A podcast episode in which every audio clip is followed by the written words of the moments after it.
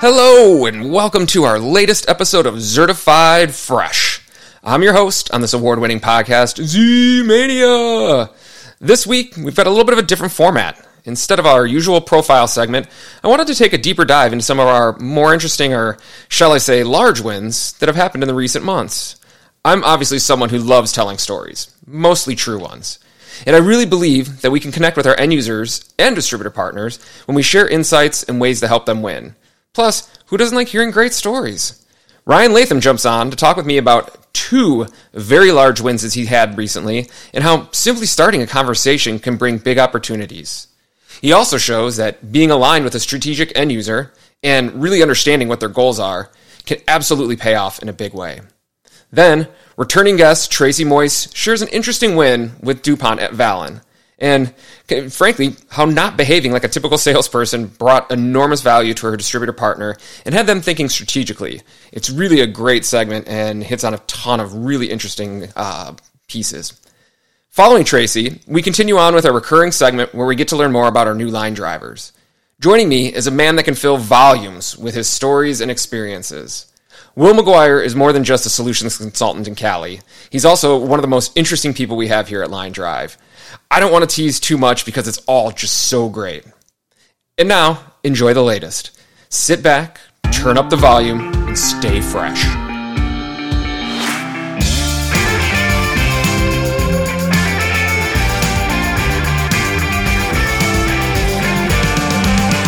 All right, joining us today, uh, a man who is legendary around the Line Drive SC community and probably around the uh, Southern industrial community as well.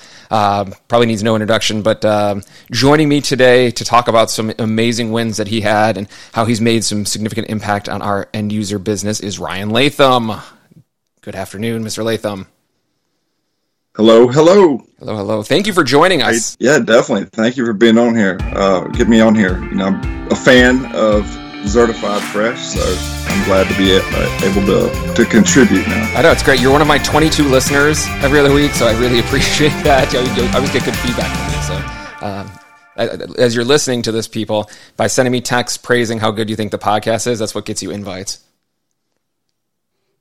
definitely it doesn't hurt to uh, to butter up to the star of the show. Oh, so. of course, of course. So, um, I want to talk to, with Ryan. Has had a, couple significant wins in the field recently, and I thought it would be great to highlight just to understand uh, where the business came from and and how, how you went about working with the end user and the distributor to, to bring this forward. And um, for those of you who know me, I guess everyone who's listening to this knows me. uh, I love the stories. I love sharing. I love telling a good story. I think that's key, whether we're establishing new relationships or we're uh, driving end user conversions or we're just out trying to further engage with our strategic end users. So uh, I, I, know we, t- we talk a lot when I'm in the field about we stories and, and, taking stories that Line Drive has done and using that to amplify it elsewhere. So uh, it's great of Ryan to join us today and, and, talk about a couple of his ones. Uh, we'll certainly do some more highlighting of these. Uh, but yeah, all that being said, uh, I noticed doing my little digging through pipeline deals that you had a major win with MCR and International Paper, um, something to the tune of three hundred fifty thousand dollars, if that's right.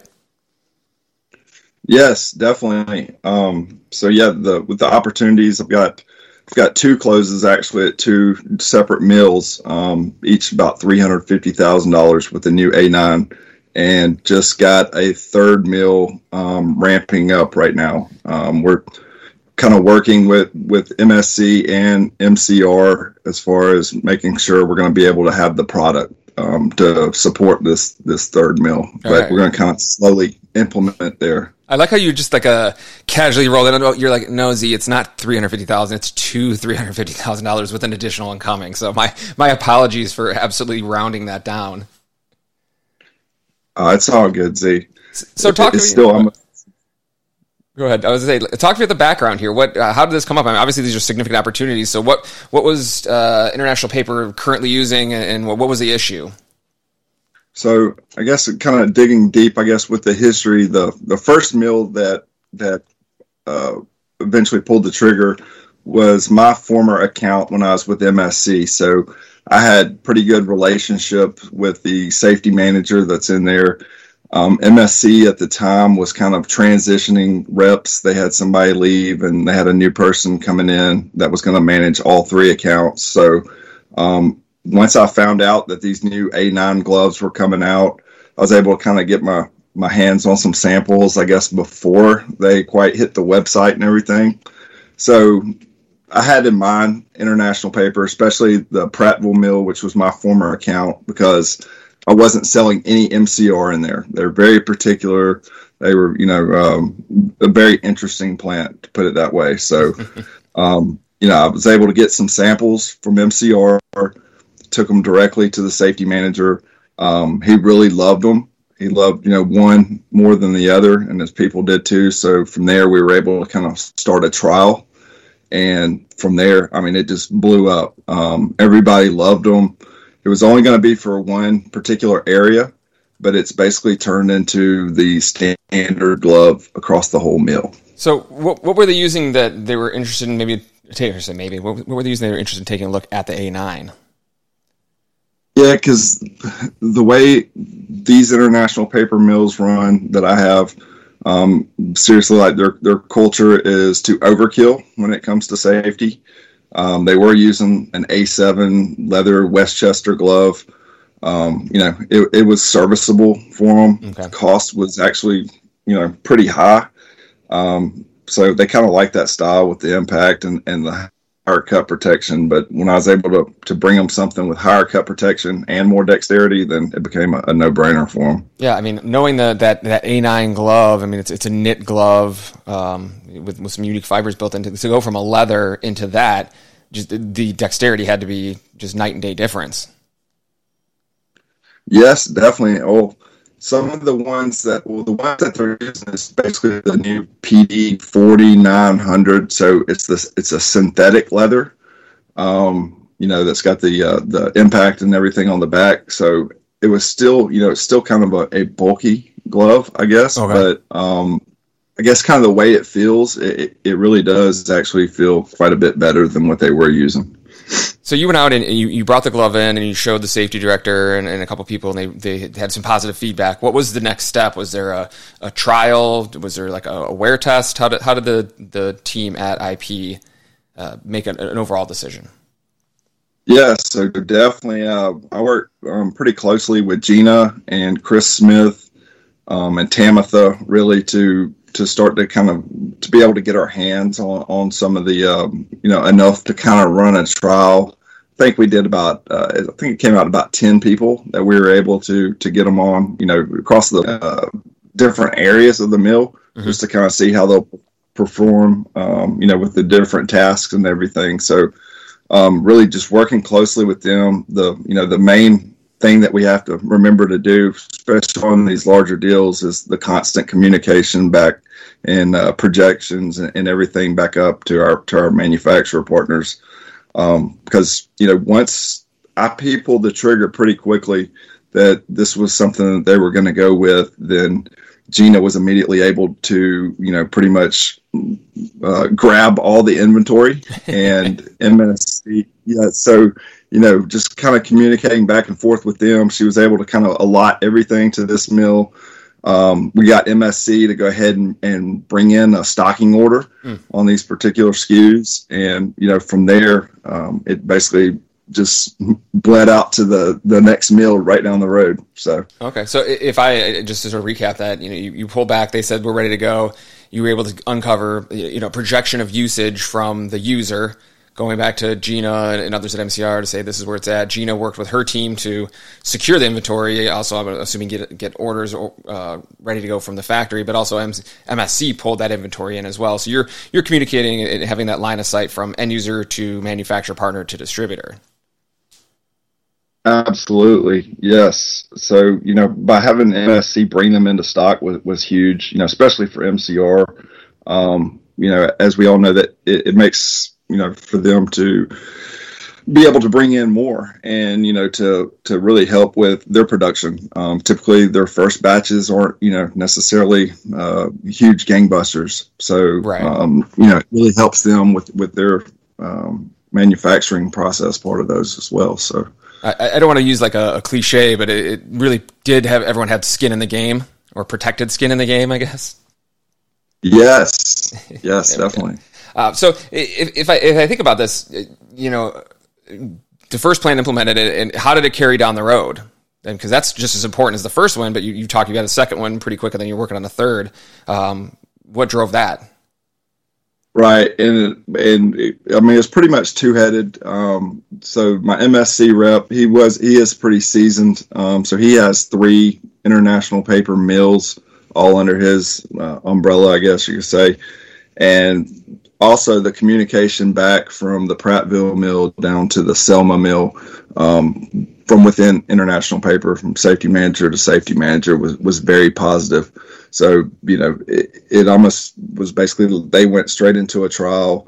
They loved it. Um, the Selma Mill was already using, already had a pretty big conversion last year um, with leather and impact gloves, and I think they were cut A5. So, kind of, I guess, keeping with the overkill mentality, then they said, "Hey, you know, these A5s are working great. Let's uh, hey, let's go with an A9 if we need dexterity." So, that's good. I, it's not well. Yeah, it's pretty rare to hear a, a, safety culture that says, you know, hey, we want to do the the most we can. You know, I, have been I've been into those mills um, with you before you, and you know, there's there are definitely some dangerous applications and, and dangerous situations are working there. So uh, having the the foresight to to protect our workers is great to see.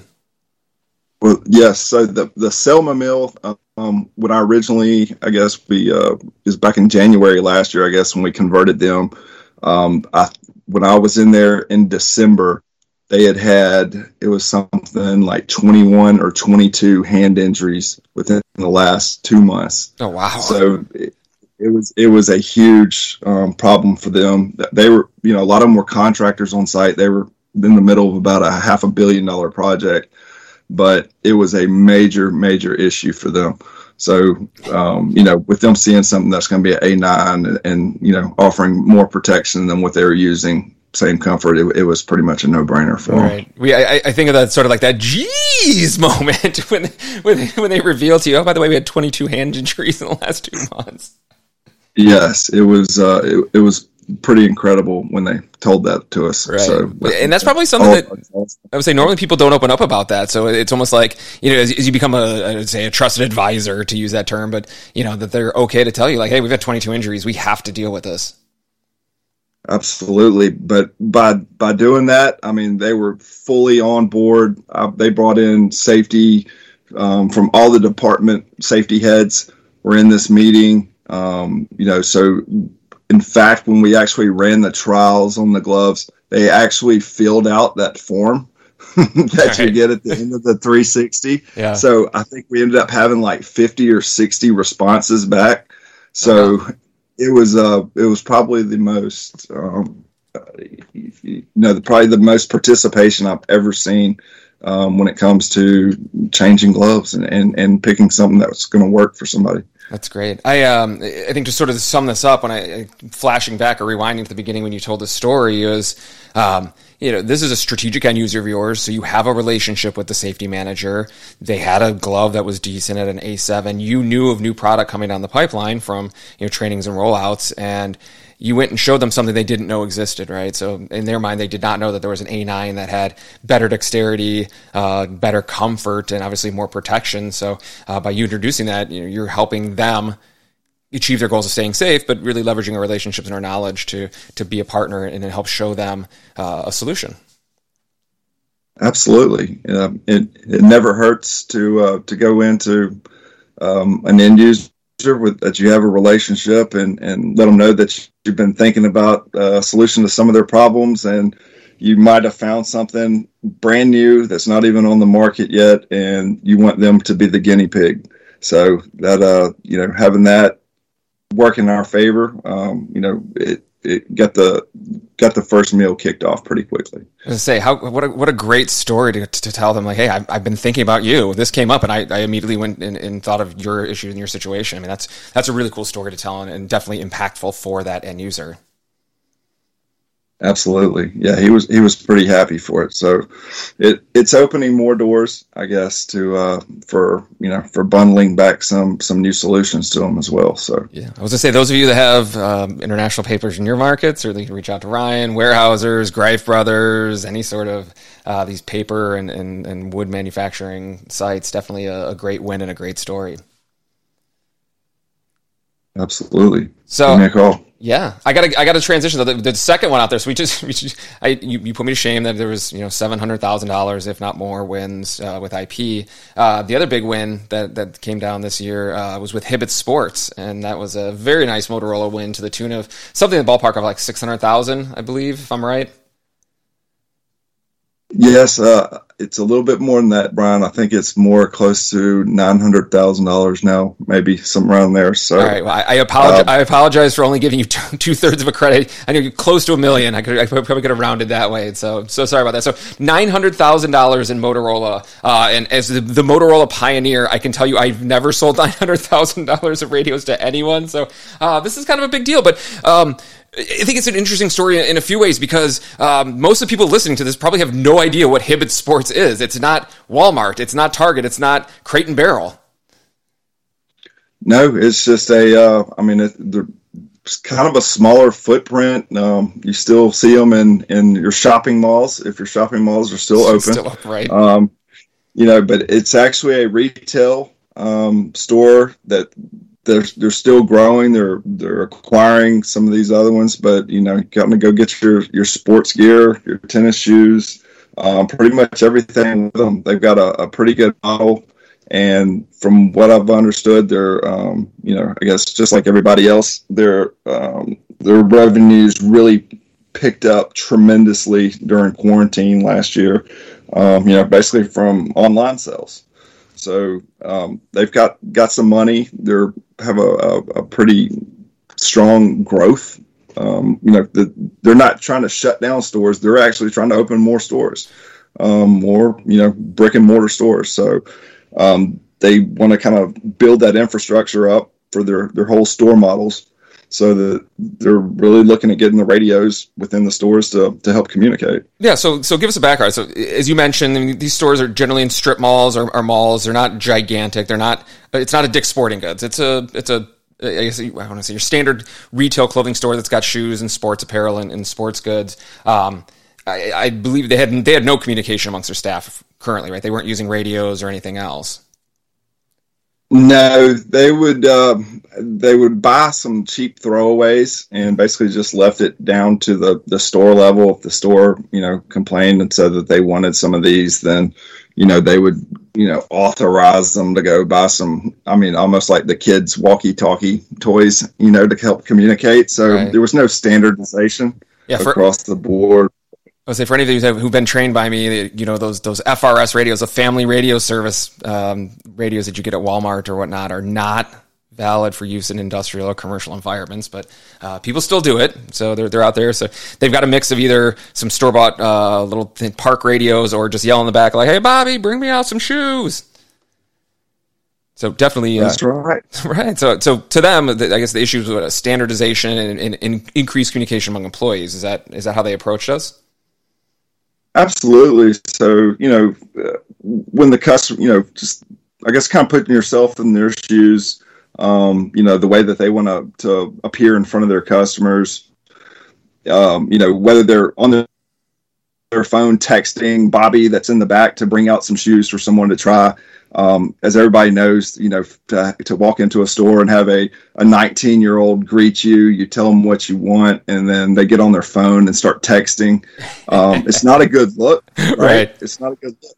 Um, so, you know, with a professional look where they can kind of get on the radio and, and then get with the guy that's in the back to bring up, you know, a certain style, uh, you know, everything to you is a way better look for them. And, you know, it's still, um, actually, a lot faster to do it that way than than to text or to call on right. the phone. So yeah, I mean, you've got that one-to-one communication right there. It's in their earpiece. You hit the you know the push to talk button and say, "Hey, I'm, i need this," and bring it out. And it certainly keeps it quiet, and it, does look like they're not um, do making a TikTok video or commenting on an Instagram story. So that's always nice. But I think the other thing on this, so we we talked nine hundred thousand dollars in in this deal. There's some moving parts, but I guess on a store level, it wasn't that difficult of a solution. It was a handful of radios and a handful of earpieces and chargers. Correct. Right. So they've basically, um, I think it's four radios, a multi charger, and six of the uh, the hands free um, mics. So they basically came up with that. Hey, this is what we want for each store. if it's a larger store, then we'll do two, maybe three of these. But this is kind of the the, the kit, the bundle that we're going to go with. Right. So it wasn't, like, as I said, it wasn't complex. We're not talking repeaters and wide area networks or anything. So it was just a, a, a, pack of radios that the employees can use and charge at the end of the shift, but we just multiply that by scale. Absolutely. It was, uh, it, it was pretty easy uh, for them once they came up with that then uh, it was pretty made it easy for everybody involved, except for you know whoever had to ship them to all the stores. except for well, you know, we're not a logistics company; we're just a solutions company. So a, that's some, that's somebody else's effort, and I'm sure they're very good at that. So we can leave that be. But um, the, the, one thing you know, we talked the story nine hundred thousand, one of the biggest ones. You know, I I, I was sharing with you, uh, and they bought a basic radio. They bought the CLS radio. Uh, I was sharing with you back in the day. Uh, I sold about two hundred thousand dollars to Crate and Barrel, and if you've been in their store, same thing. Earpiece radios. They wear them on the shift and they put them down. Um, one thing that I love having you on either the podcast recording is that you're passionate about taking your wins and sharing it and helping others reach that success. So, you know, talk about Hibbett's is again, Hibbett's is a small, that's not say small, medium sized retail chain in the, in the, the Southeast that most people probably never heard of. So I guarantee these things exist in other markets. And I, and I know that, that, that's out there and that you, you, you've got a passion for that. Yeah. So it's actually a great story. Um, you know, I gotten a call from a Grainger rep during the Grainger show, the you know, the first virtual Grainger show, um, about you know they needed help with their distribution center. They needed radios for the distribution center. So, um, you know, I got the meeting and everything scheduled. And and what's funny is I had a uh, just happened to be talking. Shout out to Ed Gavin. Um, you know, Ed and I were kind of brainstorming and everything as we're sitting on our porches, um, you know, during quarantine, just trying to, um, you know, just talk about what we can do after, you know, the COVID COVID is gone, and and you know what we can kind of do to target some things. So. I told him about this opportunity to, to go do a DC and you know how they have a bunch of stores and everything. So he and I were just kind of brainstorming and then just um, you know kind of popped in that hey, wait, you know, all these stores could possibly use radios. All these stores could possibly have an AED. Um, you know, so just kind of talking about it, you know, I was like, wow, this is interesting. So went and made the call, you know, found them an immediate solution for their distribution center, which made them very happy. Um, I just happened to be with the, you know, having the, um, you know, operations manager that's over all the stores, all the retail operations manager just happened to be helping me um, try the radios out in the warehouse. So conversation kind of went to him about that. Um, hey, what y'all using for your stores? And then basically from there, everything kind of ballooned. Um, my Grainger rep ended up leaving and got a new uh, commercial rep that came back in to take over that account. So kind of had to start over with her and kind of let her know everything that was going on, what we're working on, um, the newer opportunities. And so Amber was actually able to, um, you know, establish the relationship with with Hibbett and start to rock and roll. And I think she pretty much did most of the hard work um, with it. So, but it, it, was a great story. The way everything kind of came together, um, you know, and, and, kind of thinking outside the box, you know, and and going after something like the the store level uh, with retail. Um, so you know that's kind of been a thing that really wanted to to start targeting. Um, but it, but it's hard. It's hard for us to do it. But I think uh, with our new LinkedIn upgrade that we're going to be getting, I think this may uh, make a huge difference for us to find more of these opportunities in our backyard. Right. Look at look at Ryan uh, giving the plug of LinkedIn Navigator coming soon. Um, no, that, that is exactly right. Uh, understanding those target the, those um, titles and who those people are and reaching out and, and um, we have a story to tell and that, that, I think that's a great question. So um, you know as we roll out the new program thinking about you know whose retail headquarters are in our area. I know typically we talk about strategic end users. We're thinking of you know giant manufacturing facilities or universities or state agencies or whatnot. But you know thinking about those those retail headquarters um, you can certainly go online and look up you know the largest retail franchises. You can look up mid-sized retail, retail franchises. And then to be able to go out and, and understand those titles and and, and, Ryan can help you with what those titles are. You know, as far as like the you know director of stores or whatever that is. You know, going in and searching, uh, we're going to be able to reach out and tell that story and, and connect. So um, it's really cool, and I, I, did want to highlight it. I mean, you're being very humble in the fact that you're saying you didn't do a lot of work. I know there's there's more in the background to a million dollar radio order than just um, you know going on and doing a uh, "Can you hear me now?" type demo. So um, it's a really cool story. Definitely, and, and I guess there's it still hasn't um, been completed yet because there is a whole other portion that involves um, Hibbett owns their own fleet of trucks, you know, that are delivering to 1,100 stores across the country. So there is a fleet director that is also um, paying for cell phones for all the drivers. So we're, you know, everything's kind of set up to really go after that business with the the TLK radios oh, as well, which may may be big and maybe as big. Um, you know, kind of as we we're starting to kind of wrap our heads around what we can possibly do to help them with that. Um, but cost savings should be there. So Oh yeah, folks. If, there, if there's stay tuned. stay tuned. If there's one theme to this this conversation we're having is that like Ryan just like casually dropping these like, oh yeah, no, it, it was 350 at one site, but there's two more sites. Oh, you said it was 600, 900. Oh, did I, did I mention I closed the DC? Then we did a million dollars of stores, and oh by the way, I'm I'm working their whole truck fleet too. So, kids, um, you can always dream big.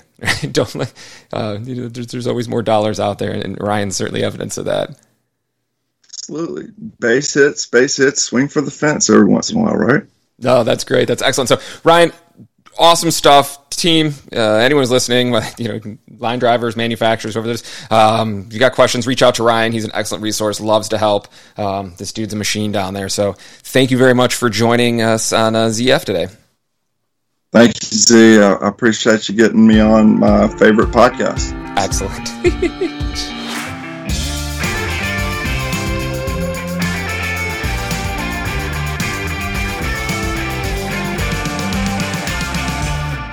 All right, joining us is returning champ, back to back national superstar, Tracy Moyse. Tracy, how are you today? Hey, Z, good. How are you? Uh, doing excellent. So, uh, our topic, uh, we're talking about wins. And as we were zipping through the company call a few weeks ago, I saw a nice little shout out for Tracy in a, in a DuPont win with Vallen that was for about two hundred and fifty thousand dollars with the new products. And I thought, hey, that's that's really cool. And um, you know, it's nice to have some some wins that are not uh, necessarily COVID related, and wanted to dig more into it. So uh, I thought Tracy, this would be a great chance to talk a little bit more, and I'm glad that you're on with us today. Oh yeah, thanks for having me. That's awesome. Yeah, so give me some some some background here. Obviously, DuPont set up at Vallen, and, and we're selling selling product through. So, what was what was the foundation of of this opportunity and, and, and this chance to expand our business? Yeah, I was working with my counterpart at DuPont, um, Marilyn, and we were looking at the Vallen business. And um, unfortunately, there's some backlog that uh, we can't ship at the moment. So we were just trying to brainstorm ways that we could create revenue and actually ship and invoice the product. Um, she and I and Kelsey are very committed to hitting our number this year. So we wanted to get ahead of it. And um, she has a list of products that they have excess inventory on and started going through those. And one of them is a garment, SL garment, that um, is primarily ordered by Vallen for oil and gas customers. Okay.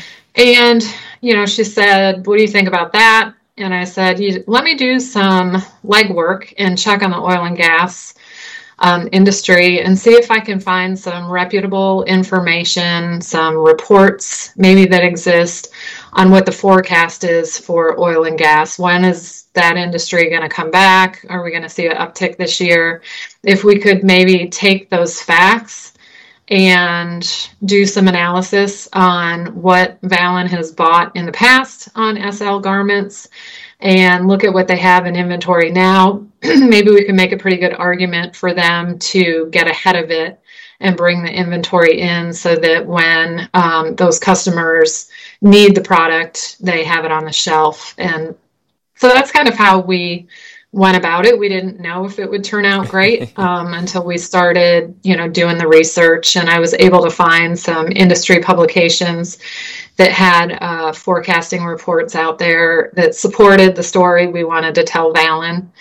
And we just married the analysis that Marilyn had and the info that I found and packaged it together. And then I served it up to Vallen and made the argument um, that they could get ahead of things. And incidentally, the, the reports basically said that there has been some turnarounds, um, but there's quite a bit of activity expected in the fall this year and into next year. Um, so then I reached out to the Vallen's specialist um, for oil and gas. He's a vice president. Um, his name's Cody Payne. And I asked him if he and his team were seeing um, an increase in activity from their customers and he pulled them and came back to me and said yes there have been um, several turnarounds but they've all been small but there are some pretty big ones slated for late summer and the fall. Um, so i used that information in my case to Vallen as well Wow. Okay. So I, I that, that, that's that's awesome. So you and Marilyn are looking, saying, okay, you know, we, we, we want to obviously drive and grow business is what we do, but you know, instead of instead of taking a, a, sort of a defeated defeatist look and say, well, it is what it is, you say, okay, we typically see that they've bought some SLs in the past or the Tychem four thousands. Um, and figuring out where that's going to. So I think you were sharing with me, you, you, you know, you said you, you did research. You went out and looked at trends and forecasts and, and, and read a lot of data and publications for this. Is that right? Yeah, yeah, I spent a better part of a day combing through industry information. Oh, wow. Okay. So so you pull that, and then and then you actually I, I, I didn't realize you did actual some some uh, seller research. So you're getting data points from the field and and pulling that up, and um, I think that's amazing that you go back to you know you, you do this legwork. You go back to corporate and or corporate or you know your, your purchasing people and say, look, you know, mm-hmm. we see the trends we have the product. We, frankly, we using some of the reality of the situation of look, you know, we, we our supply chain, like many people's supply chain right now, is, is fragile. Uh, we do have this product, though. It's something that you all have used in the past. Um, we know last year was a little bit of an outlier, but um, with the, the, the way the uh, I say economy, but the way the economy is opening, the country's opening up, that we know know oil and gas is going to going to rebound. And and here's that data. What, was their reaction? I mean, I, I don't think to me, and I guess I, I'm not in you know national account sales, but it, it seems a little bit a little atypical of how your normal conversations go with product management.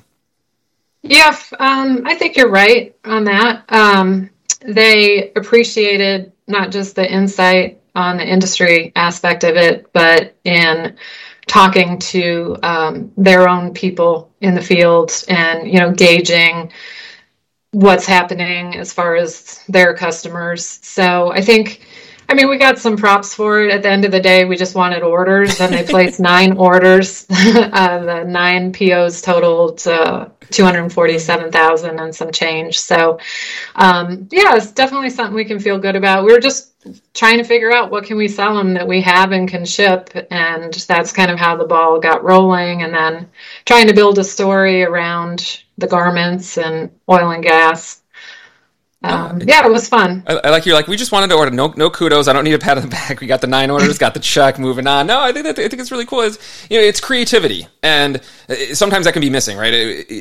And, not that our team, you know, what Line Drive brings to our manufacturer partners is uh, you know a different approach. I think from a manufacturer side, it's typically like you, we have this new product, go push it. New product, new product, right? It's like it's like that or yeah. sell more. But you're saying okay, like let's let's look at our challenges. Let's uh, let's identify. this. I know you you Kelsey and and Marilyn work together to say, you know, we've seen some trends in the past, you know, what do we look like in 2018, 2019, and then going out and doing that legwork and, and you know, not simply coming in there and saying, hey, you should stock this new product, but um, I, am going to work you and help put you in a position that you can take market share. We know this is coming. Let's, you know, let's be smart and leverage that. And, and you know, to, to Vallen, and I think $250,000, it's not like that, uh, you know, uh, um, a, I mean, it's a, it's an investment. It's not going to like make or break them, but uh, to them, you know, saying like, hey, let's let's do this. Let's let's leverage what we have now, and then being able to go to the market for that. And uh, knowing the two of you, uh, you and, and, Kelsey, I imagine that there there's some plans in the in the works to make sure that their sellers know that the stock is there and to go out and push it. Yeah, oh, absolutely. And that um, as soon as we learn that purchasing and placed the orders, and DuPont had shipped them. Um, I let Kelsey know, and then she told Ken Coates, who um, is out in the field, and a lot of the specialists uh, fold up under him. So, you know, he immediately gave us kudos, said it's about time we're proactive, and the team's going to be really happy happy, and I know he communicated that to their field, um, as did Cody Payne. So, yeah, I think for for once we kind of got ahead of the curve. It, it goes against um, Vallen's distribution model, and you know typically they don't load stuff in until it's pre-sold. So um, I think we were all a little shocked that we got it done, but uh, it's a good step in the right direction now. So now we we just have a better way to go about it for future opportunities. No, I, I, I, again, I, I know you don't want the kudos of it, but us thinking differently and, and behaving differently, not, you know, we're not a, a just a you're not just a sales organization. You know, we're, we're going to come and partner with you. Um, you know, we talk a lot about how we partner at the end user level, but this is true partnership mm-hmm. with our manufacturer and at the distribution level. Uh, and again, I, I, I sort of uh, number one rule of podcasting: don't ask a question you don't know the answer to. I sort of teed it up there that you and Kelsey had worked it because I, I had faith that you had already put it out into the field, and so it wasn't even just selling it in. You're selling it in, and you're now laying the groundwork to to pull that product through, and, and, and hopefully not just two hundred fifty thousand dollars, but five hundred thousand or, or a million dollars more. But uh, you know that that partnership across the board really is paying dividends here, and, and that's just an awesome story. Thank you. Yeah, it's great. We feel good about it. So, Thank you. Now, and now, and of course, I'm sure the, the question was, well, what's next?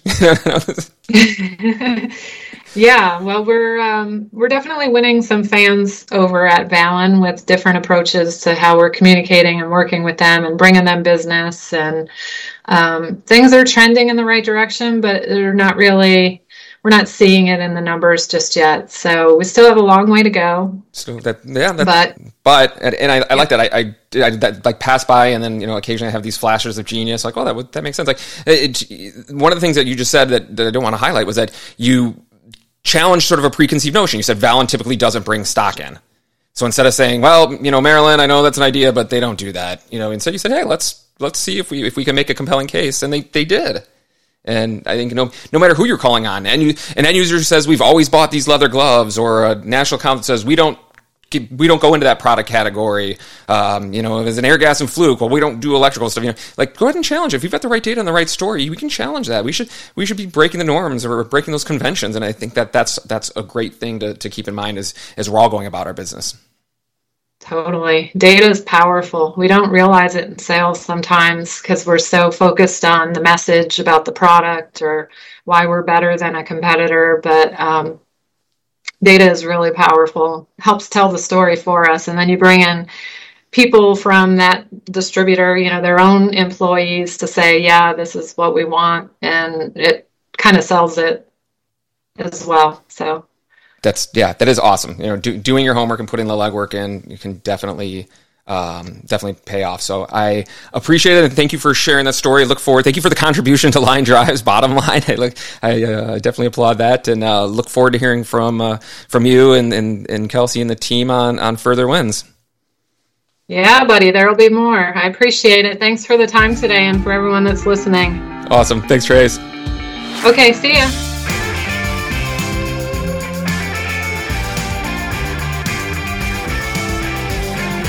All right, joining us by request today uh, from a couple of you listeners. Uh, in the next installment in our Get to Know a Newbie, uh, I've got with me Will McGuire. Will, how are you?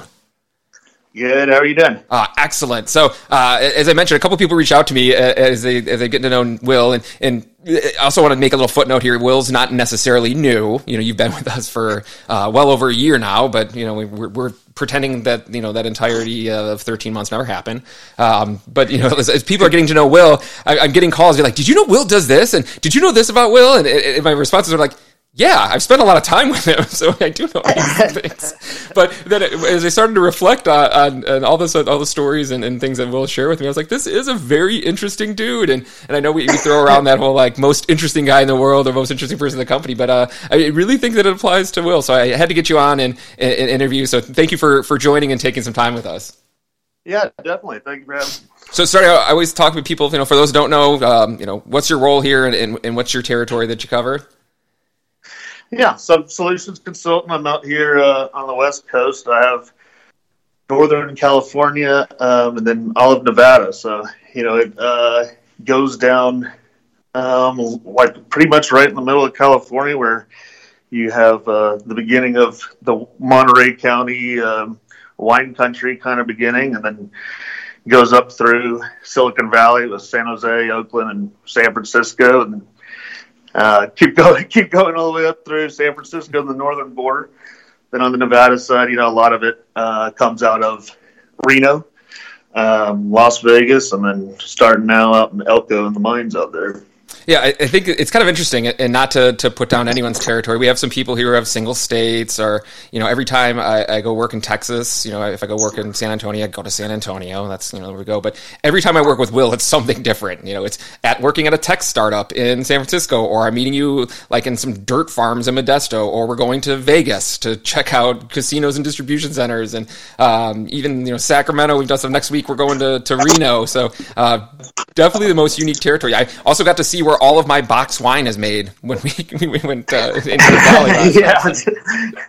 I'm like, well, glad, glad to know that this quality jug of wine is, is coming from a, a, a reputable facility, a nice, clean facility. It's, it's very important. So, yeah, I, I, just think it's it's great to point out you have such a varied. Um, both in like the terms of I guess like the uh, topography, the, the the makeup, and and the types of customers that you see.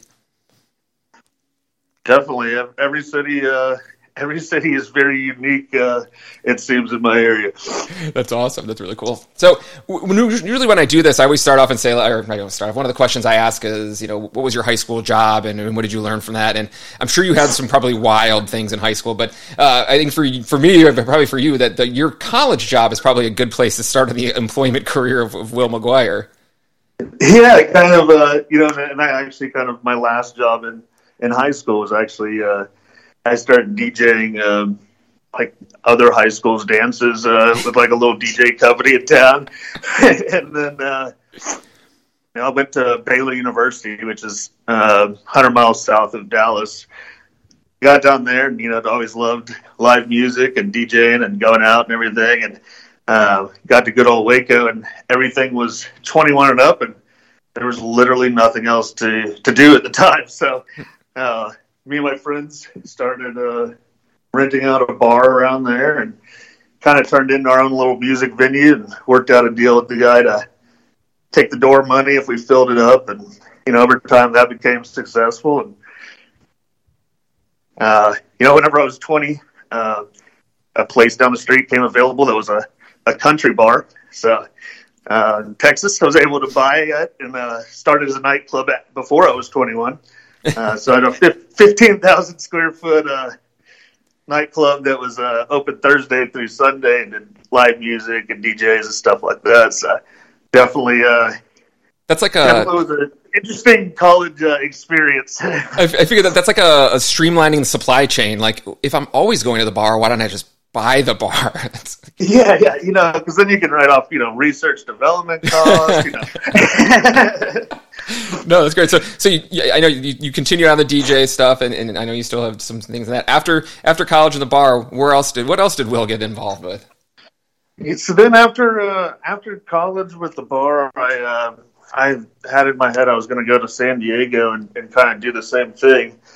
Then I got to San Diego and realized uh, I it was a lot different opening a bar in San Diego than Waco. maybe, maybe, some more rules and regulations, or you know, costs. Yeah, it was uh, a little bit more than I was wanting to get into. So, uh, you know, kept looking around for something else to do, and ended up uh, finding a, a, pizza franchise called Z Pizza, and so uh, got the rights to to eight locations. You know, building out eight locations in Southern California. So did that for a few years. It was kind of uh, that healthy, uh, you know, health conscious, organic, gourmet, you know, healthy pizza, pizza type of thing.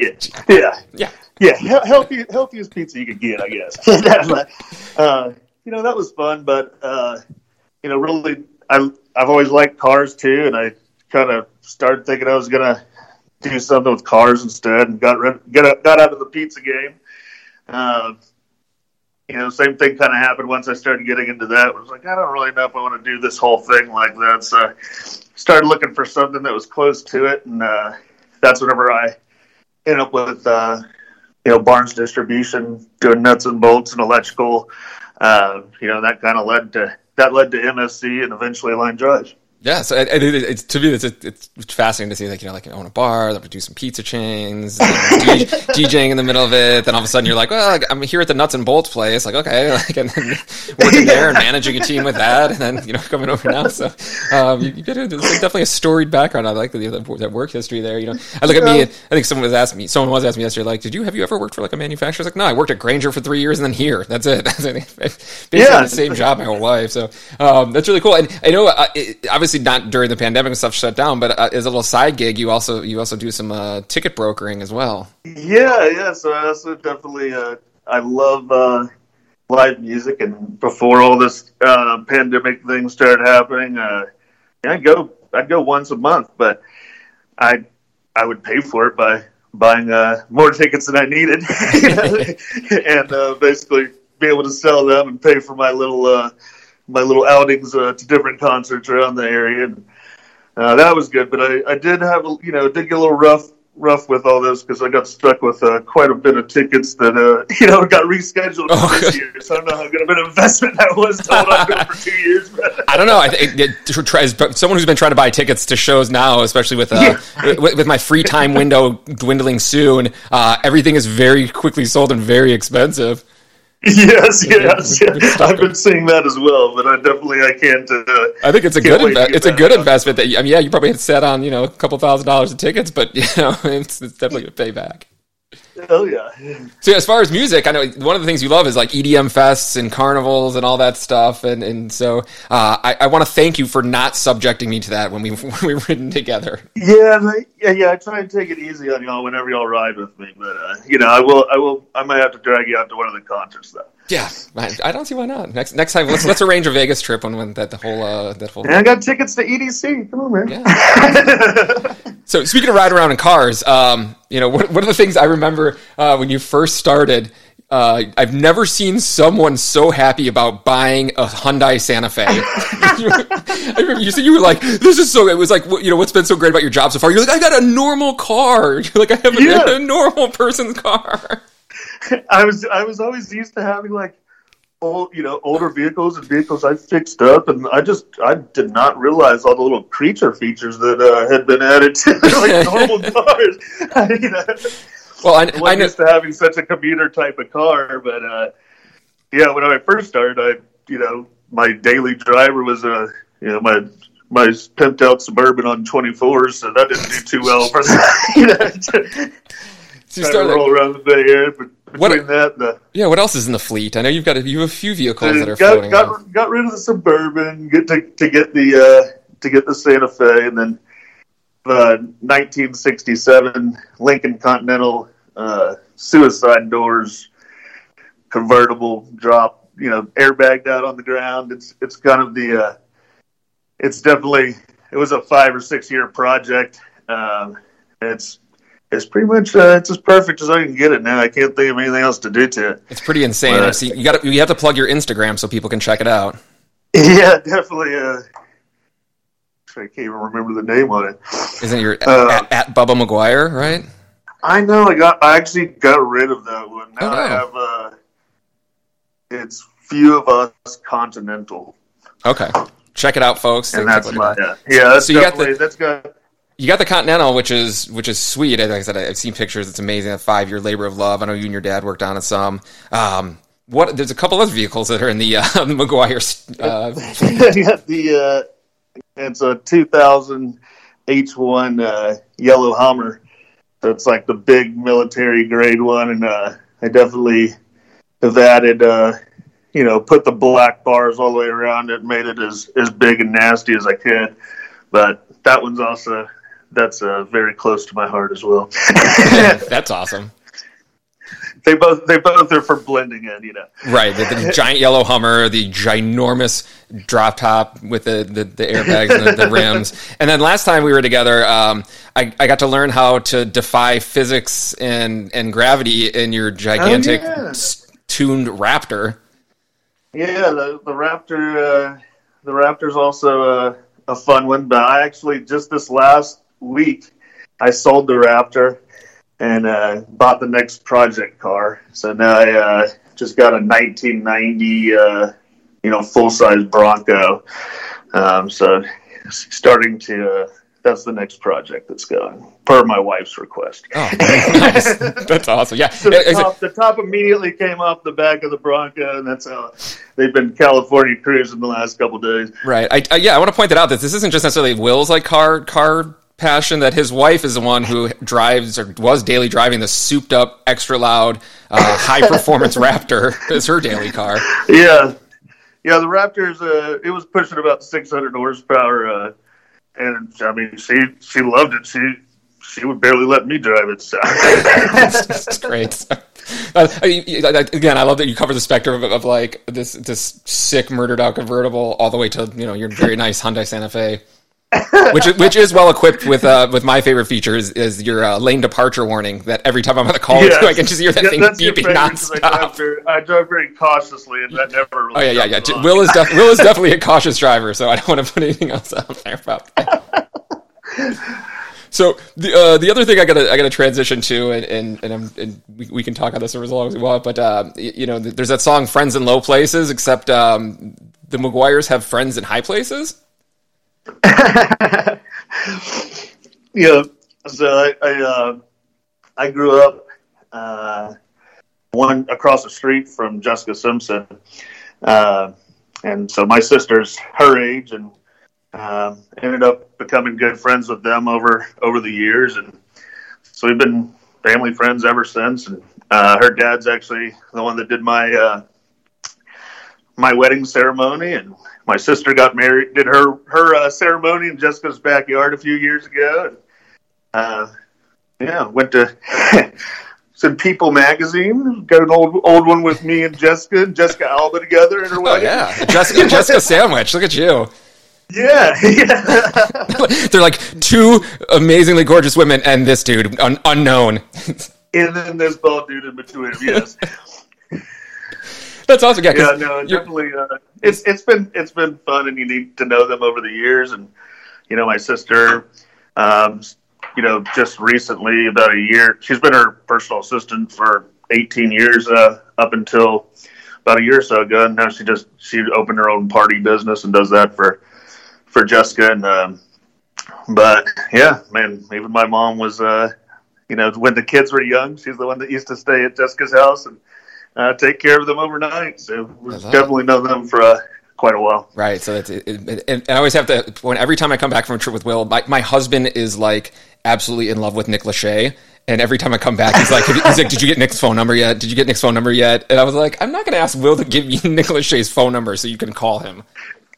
Nick, Nick, definitely uh, Nick stayed at my house about 15 years ago right. back in Dallas when when uh, Joe, when, when, Jessica's dad was still very strict on them, and uh, she was still pretty young, and so they they all went to Dallas, and uh, Jessica stayed at their house, and Nick had to stay across the street at our house. That's so, that's great. You've been to their weddings. Your your sister's you know been with Ashlee. Yeah, D- you DJ the yeah. wedding. DJ, DJed the first wedding. Wow. Uh, See, I didn't know that. I didn't know that. I also didn't know that her dad married you. That's really cool.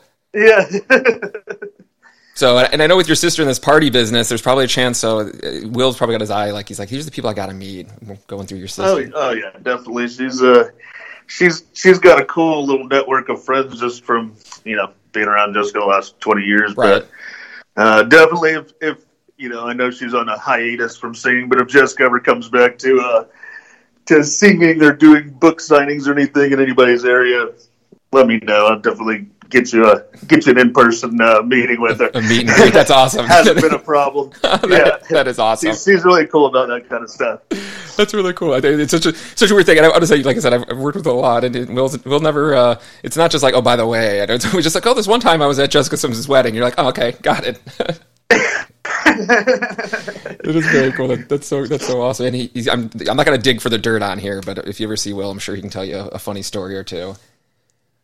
Yeah, yeah, I've got a couple of them. Right. so, uh, taking it back a little bit to the family, you've got uh, a couple of very cool children, very unique. Um, what, what, are they into?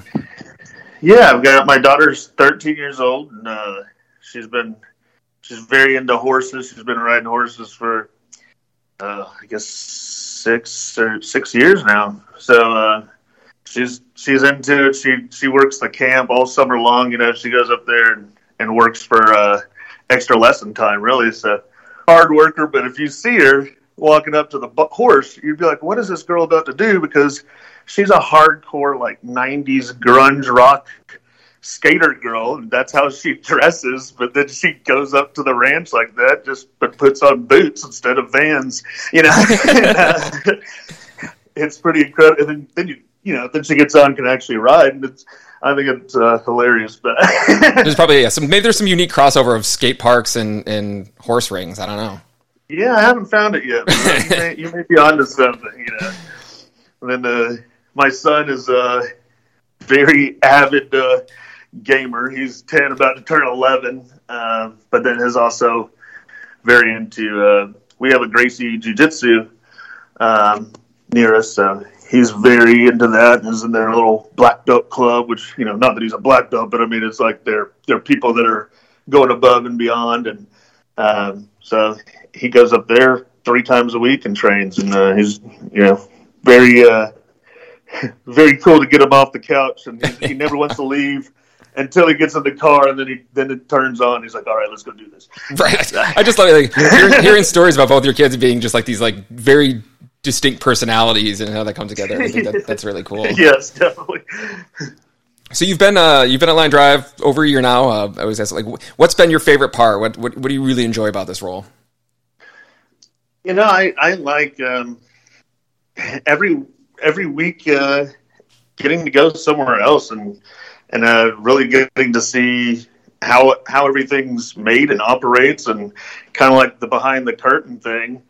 Um, you know that that's kind of the interesting part of our job. But Line Drive as a company, what I find that is very different from anywhere else I've worked is, uh, you know, I feel very comfortable calling anybody in any position at any time to ask a question or, you know, and I don't feel like, you know, um, that's not an access point for me. I feel like everybody's very much into helping each other and, uh, you know, like we're all, we're all on the same team working towards the same thing. No, that that's awesome.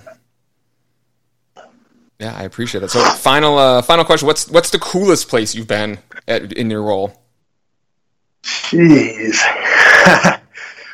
uh, you know, probably the most interesting, coolest one.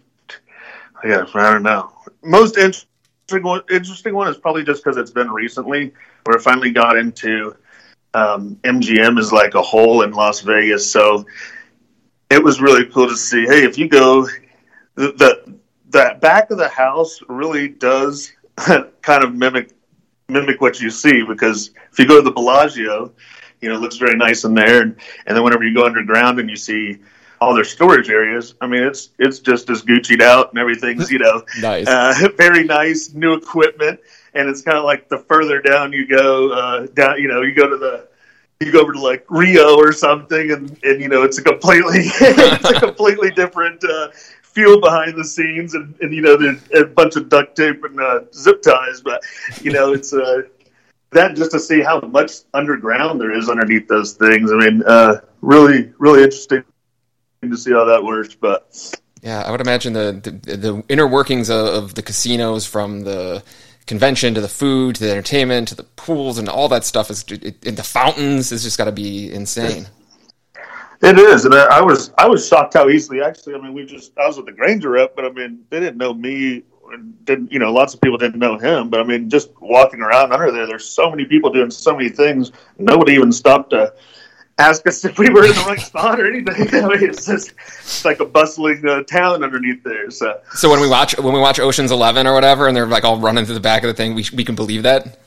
yes, yes. awesome. Well, thank you for, for jumping on and, and, and uh, sharing your stories. I uh, I look forward to, to sharing them and look forward to working with you soon. Yeah, thank you, Brian.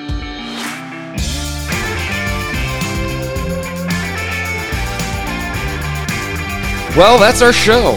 Another fresh look into the workings of Line Drive. Thanks to you all for listening, and thanks to Ryan, Tracy, and Will for joining us. I loved hearing all about these great wins and, of course, Will's stories.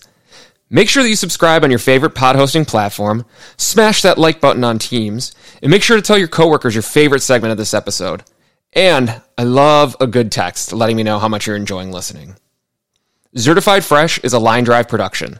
Recording happens in a room much more spacious than my tiny office, with guests located far and not so far. Your host and executive producer is me, Brian Zamania, and our technical producer and amazing human being is Amy Struckmeyer.